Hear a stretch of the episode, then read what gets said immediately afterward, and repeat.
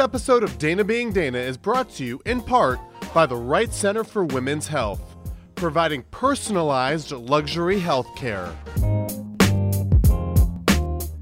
Hello, and welcome to Dana Being Dana. That's me, and I'm thrilled you're with us. My show is about all different aspects of the human connection, things that bring us together, and living life intentionally. Women supporting women is an important part of Dana Being Dana because I believe that we do not do it enough.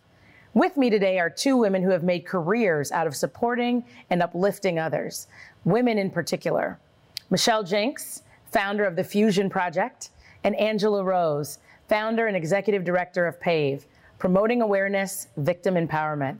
How are you, ladies? Great, great. Thank you so much for being here. Thank you. PAVE is responsible for our t shirts. That's right. And you'll tell us about that shortly. But first, I want to start with you, Michelle.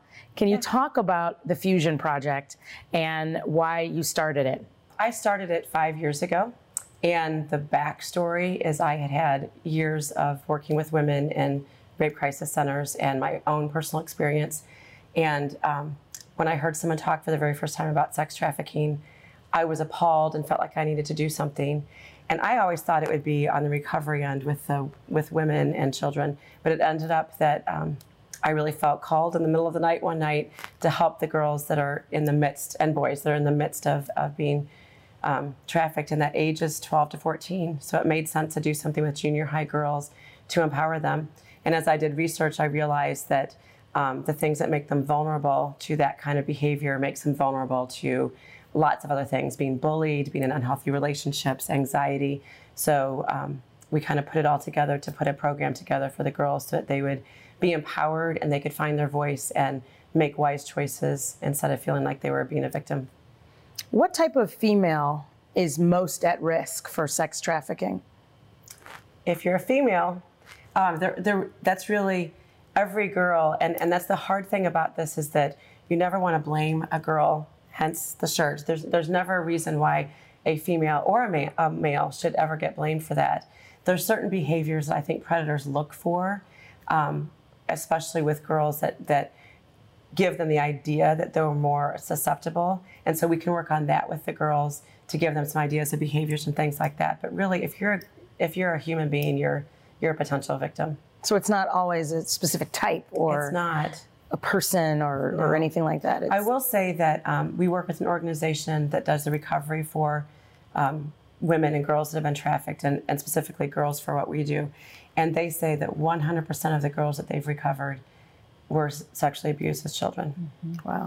And so, one of the things that I'm learning as I continue to do research is that if you don't help a child recover from that victimization, it continues and continues and continues, and they don't see that they're worth anything more.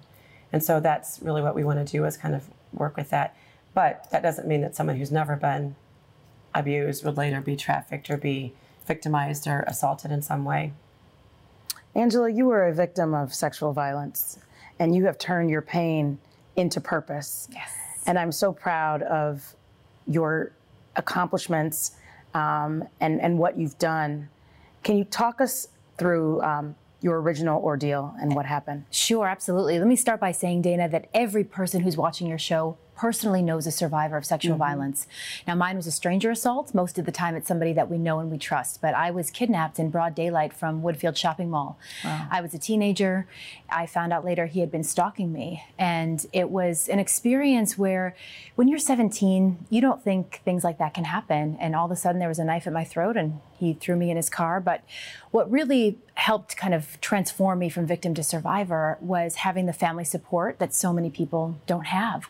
But even when I went down to the police station that night, the detective didn't believe me. There was nothing done on my case. There's a lot of re traumatization that happens. And so I'm very passionate about also educating police stations, first responders on what to say or do if somebody discloses. Because research shows the first person, as you know, this, the first mm-hmm. person that a survivor tells, if that person reacts well, that's greatly going to impact the person's healing process. It's true. And oftentimes people don't react well. Absolutely. And well meaning loved ones, well meaning parents, family members. Now, me as a new mom, I understand that it's so difficult to, to go through those things. Yeah. What I think that what I think is so remarkable about you, um, and I obviously read up on your story, is that you remembered the details and you were able to recount them um, to the police, to the detectives for the investigation.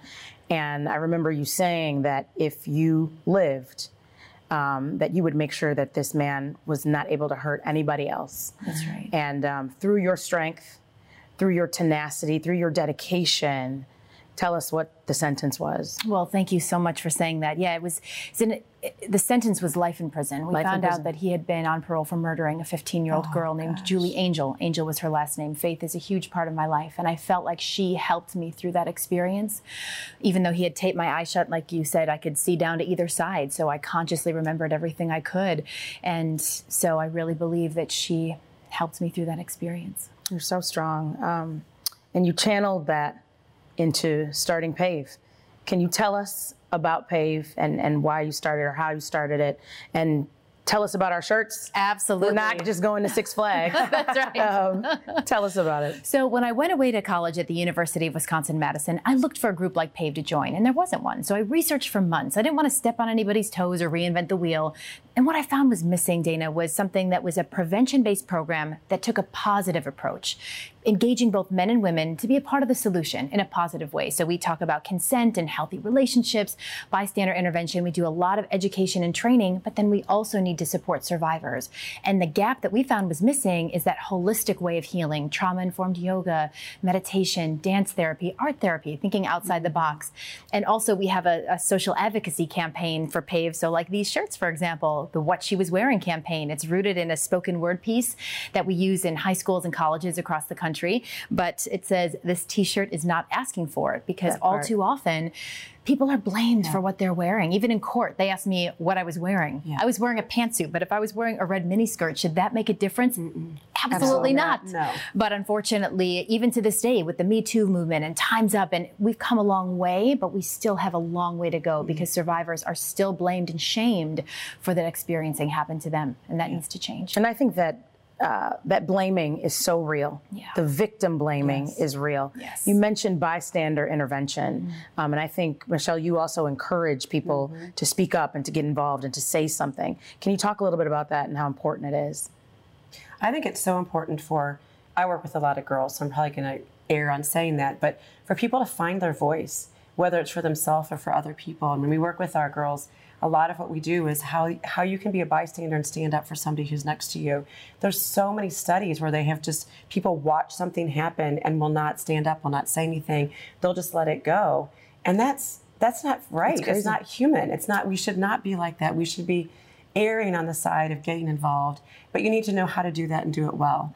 And so, whether you're a preteen or teen, or whether you're an adult, teaching people how to do that and know what to say, who to go to, how to intervene in the moment, is I think in, incredibly empowering for the for all of us. But women have been taught to be quiet. We've been taught to sit there and take it, and we can't do that anymore. It's so important because I think silence Yes, supports They the bank on oppressor. that. Yes. Absolutely. and you we were talking before about um, how how silence uh, silence is what people use to suppress Yes. um, people from saying anything Yes. for standing up for themselves for fighting back and i just think it's so important to break the silence you talk about shattering the silence Yes. That's our website is Shattering the Silence. And so for us, we want people to really from a healing perspective, write about it. Whatever you can, talk about it, write about it, create art around it because if you keep these feelings and experiences inside and speaking out publicly mm-hmm. is certainly not for everybody but when you keep it inside we see a lot of alcohol abuse and eating disorders and self-mutilation. We see a lot of emotional aftermaths that really can be mitigated with processing it. Mm-hmm. And us as a community creating that safe space to support survivors and celebrate their voices. How do you help people find their voice well, for me personally, we have a lot of workshops that do that. So we have regional empowerment summits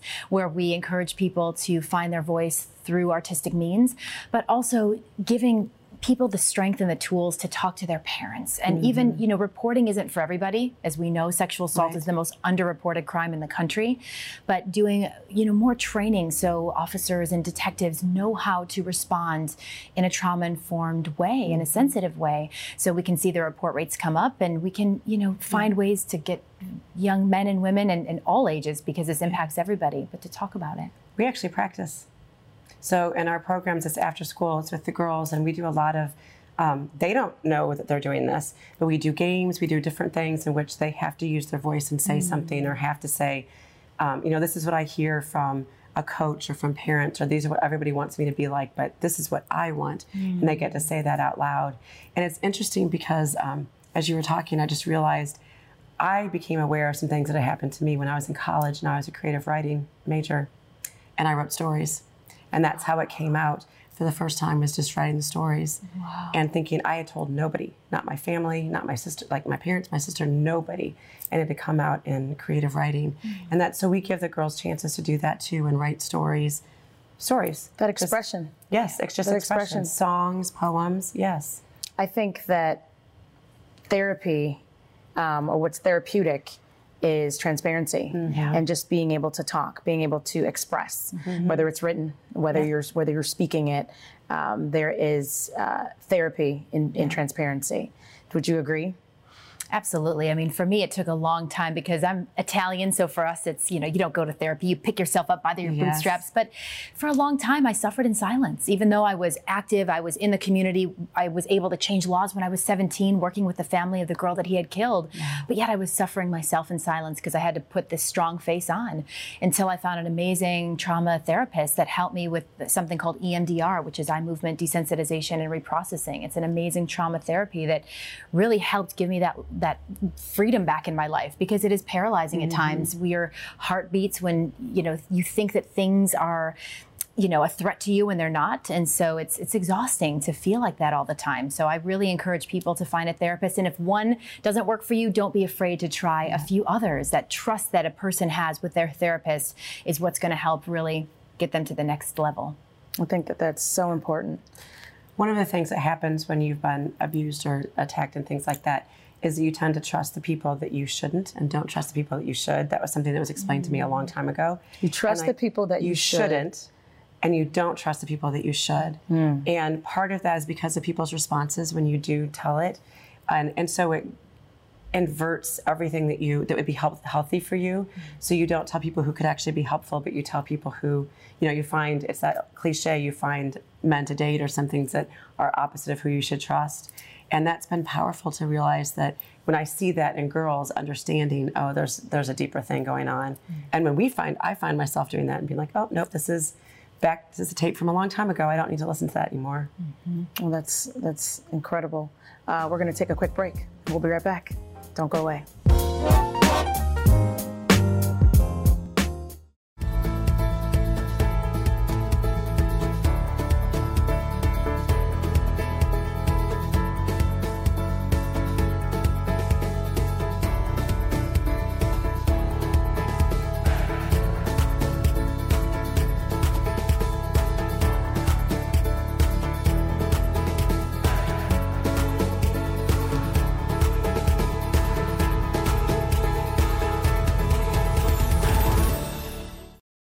This episode of Dana Being Dana is brought to you in part by the Right Center for Women's Health, providing personalized luxury health care.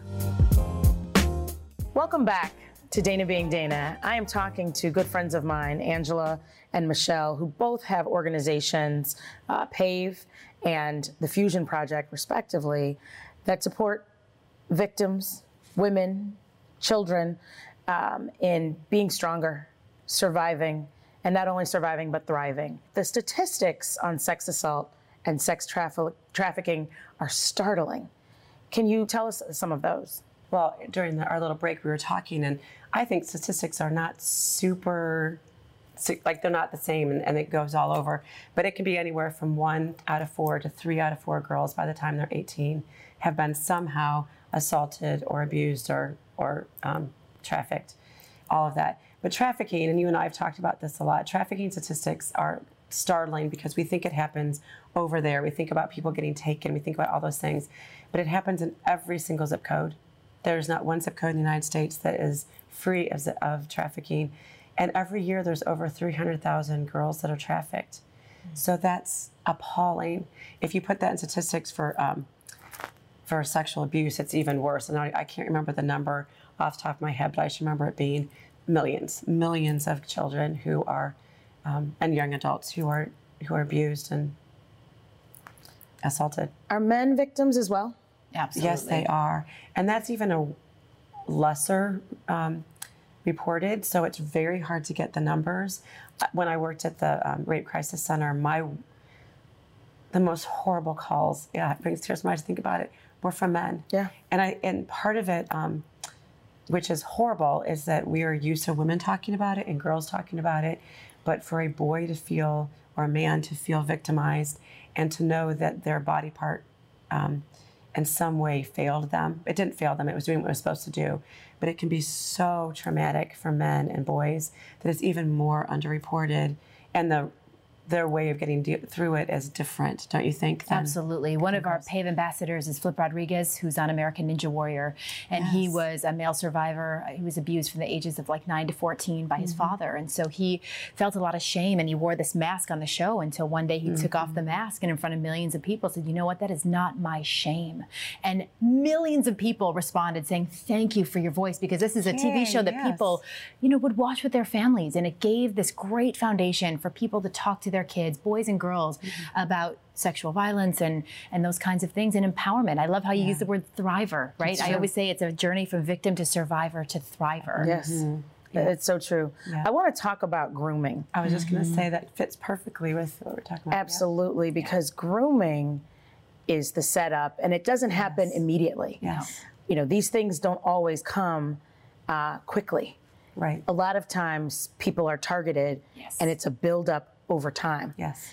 And people don't realize that it's whittling away at, at self esteem Yes. or comfort Yes. or understanding Yes. of a person, Creating trust. creating trust, Not just with the potential victim, but with the whole family. creating dependency. Yes. Yes. making somebody dependent on them or you know giving gifts or spoiling And it blurs the line, so then you're unaware when something happens that it was even bad. yeah, how can this person who's done all of these things to me for me so nice to me um Hurt and, me. yeah hurt me. Yeah. and then sometimes it's the tearing down. They build you up Yeah. and then they tear you down emotionally um, and, and then sometimes physically to to reel you in. So you spend time kind of like in quicksand you know trying to please. Yes. and then you end up doing things or making decisions that you may not otherwise because your self-esteem has been compromised And most of the time, these are repeat offenders. You look at Larry Nassar, who was the doctor for all the gymnasts. Exactly. You look at Bill Cosby. I mean, there's so many examples of these men who are, you know, and I know women also can be perpetrators, but overwhelmingly they are men, and, and they find ways to just build that trust.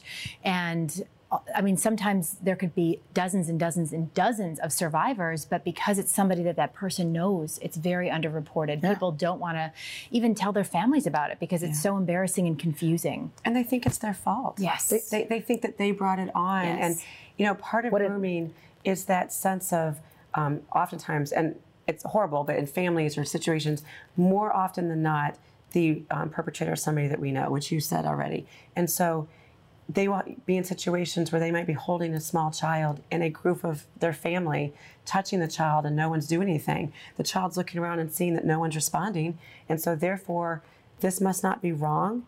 And so, at a very young age, it, it teaches the child not to trust their own instincts and to trust the other person to tell you whether it's wrong or right. And so, you magnify that through years and different behaviors. I mean, all the things that have happened in the Catholic Church, all those things are, they, um, they hope that people will be quiet because if you say something out loud, it could get clarified.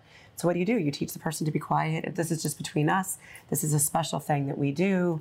There's a million different things that they say that can cause that quietness. you've talked about church Yes. doctors family members Yes. all of these people that people trust Yeah. victims trust and what what is so frustrating for me is that people don't understand how the pain that they inflict on others in that brief moment right? Yes. um, a touching an assault it, it- very relatively short periods of time right?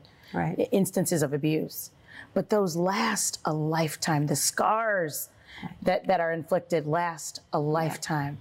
How do you encourage people that you work with to overcome that pain Well, one of the young women that we worked very closely with, Delaney Henderson, was assaulted by two boys in her high school. Not only did this experience happen to her, she was bullied so badly by her high school classmates Yeah. after this happened that she tried to take her own life twice. Right. And so, you know, for her, she just felt so alone. And I think it really is so important for people to understand as parents how to talk to their kids about Mm-hmm. this. And language is important, even for kids, going back to grooming for a moment. You don't use the word good touch, bad touch. It could feel good. That's Right. confusing. Right. Safe versus unsafe touch, safe versus Mm. unsafe secrets. So there's ways that you can talk to kids starting as little as a year old in an age appropriate way about these things. And that's critically important. we talk about tricky, tricky adults. Mm. Adults don't ask children for help, so when they're getting asked by a stranger for help, that's something to look forward to. You're tricking you, yeah. Tricky, Yeah. yeah. And I think that that's as you um, build up the the person, it can take a very long time. But teaching them to trust themselves. Mm-hmm. I remember someone asking me, part as part of my own healing, was trust yourself and what do you think? Yes. Over and over and over again, because that's gotten all skewed and they don't know. and hope. I think Yes. hope is such an important word. You know, it's important for people to understand that a happy, joyful life is absolutely possible after trauma. And a lot of people sometimes feel broken or damaged, but letting them know that they are whole and that there is hope for a brighter tomorrow. When you talked about Delaney um, and her story, and, and I'm familiar with it, she talked a lot about being alone and feeling Yes, alone. exactly. And there are so many Delaneys out there There are. who, who are alone.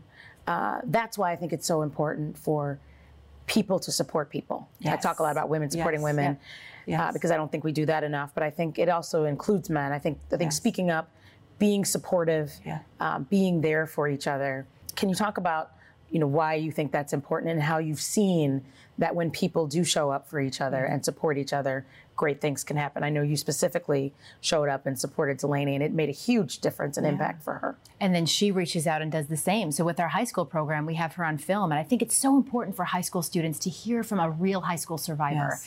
And so, you know, we really teach and train students what to do if somebody discloses. Because we aren't trained. Parents aren't trained. Students aren't trained. We're not trained on what to say or do if somebody discloses. And so that's a really important part of the educational curriculum. And it just can make such a difference. Yeah. One of the things we say is if someone tells you their story, you believe it. That's right.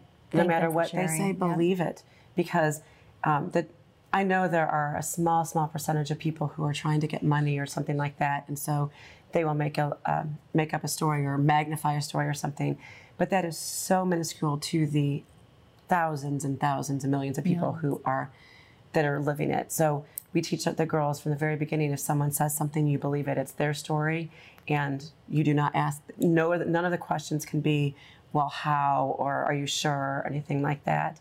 Um, but it's also really important, even if something hasn't happened, for them to feel like they've got people who believe them. We've got girls in our program that we found out later. I found out from parents this last year that we had girls in the program who were suicidal. I didn't know, but they they felt alone. They felt like things had happened. They hadn't told, they didn't know anybody to tell, and just being in a community without ever talking about things that had happened to them, just being in the community gave them a sense of not being alone.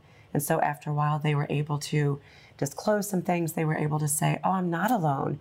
And some of them have made their best friends in a group where they came in knowing nobody. I love That's so that. important. Yeah, Oftentimes, people just want to feel like they belong. Yes. they do. They That's wanna one of feel our like- basic needs. It's as humans. Yes. Absolutely.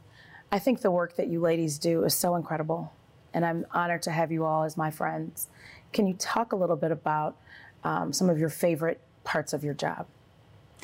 Well, I love when I'm speaking in an audience and I have a line of people who just want to share their story and just get a hug. Because I, I always ask, "Can I hug you?" And that's an important part of consent. Right, And so um, that's just my favorite part is just seeing that hope in somebody's eyes, the secret that they had carried for so long, realizing that that shame doesn't have to be theirs, and just that moment can completely transform their path. And it's I, that's one of my, you know, most beautiful moments. We um, are a little bit different because we go week after week after week and we're with the same girls. And one of the things I love is watching them grow and having them come in. Uh, she knows, but one of my favorite girls who's come through our program would not talk to us for a long time. And she would just come in and then leave and never say any words.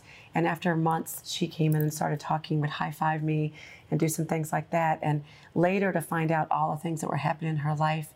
And all we did was accept her. We didn't force her to talk. We didn't force her to do anything that she didn't want to do. But just watching a girl change their whole, she's a leader now. And I know that she's going to do some great things because she's found her voice. Yes. She's for, begun to believe in herself. And I love that. I love watching um, anybody find their voice and, and believe in themselves and realize that their life is just beginning. They can have a hope and um, a new life anytime. So much happens when you're able to connect that. Yes. Sometimes it's like this is the gap. You know, th- there's all of this potential laying right here. Yes. You know, but something has happened. Yes. Um, someone feels alone. They don't feel like they have a connection. Yeah. And you guys can bridge that gap. You guys can bridge that gap. What do you want to say to people who are watching, um, who haven't found you yet? Um, what advice do you have for them to get to that next step, to get to that next level? Well, our website is shatteringthesilence.org, and we have a lot of tools for parents as well as friends, as well as if somebody wants to take their pain and turn it into something positive. Because for me, that was one of my, I think for me, speaking out and getting active to make sure that I could try and avoid this happening to other people Yes. really helped me go that path from victim to survivor to mm-hmm. thriver. I Yes. wanted to make sure that I could turn that pain into something positive. So giving people very tangible grassroots ways that they can make a difference in their community. Yeah. And I would just love to be in every grade, every junior high across the country. And our website is fusion, the number four girls.org. And I I don't say that for any reason except for I do, I do believe every junior high girl and every boy, we hope to do a boys program too, they deserve to be, to be talked to and um, just embraced for who they are, Yeah. no matter who they are, that they, they need to feel that love and connection because I don't want, I want to stop people from needing you, quite frankly. I want to create an environment where we don't need to have so much re- recovery and because we have taught people not to treat people that way from the beginning. You know, one of the things you said early on is that self esteem is at its highest for girls right before the puberty phase. And if not addressed, it becomes that lowest point. Yeah. And you have people who are grown Yes. um, who still suffer from low self esteem if not addressed. And I think And it's not their fault. Puberty creates low self-esteem. Yeah. It's just part of the whole process. Yeah. you go from high to low, and then if you don't re- if you don't deal with it, it goes into your 30s and 40s. And so that's that's if we can deal with that when they're in junior high, what a difference their life will be like. What a huge difference. Right. And I love the difference that you all are making in so many lives. You're such a blessing to others. You help others thrive, and you're thriving yourselves. And I just appreciate you. And so I'm just so happy that you've joined me for this episode because I think talking about this stuff is so incredibly important. When women shine their light in the same direction, it is a beautiful brilliance. Here at Dana Being Dana, we hope to be part of the movement of women finding their voice and using their power to support one another in meaningful and tangible ways. Hopefully, you have been entertained, if not encouraged or inspired. I do not promise to be an expert, nor do I have all the answers. I'm just Dana being Dana. See you next time.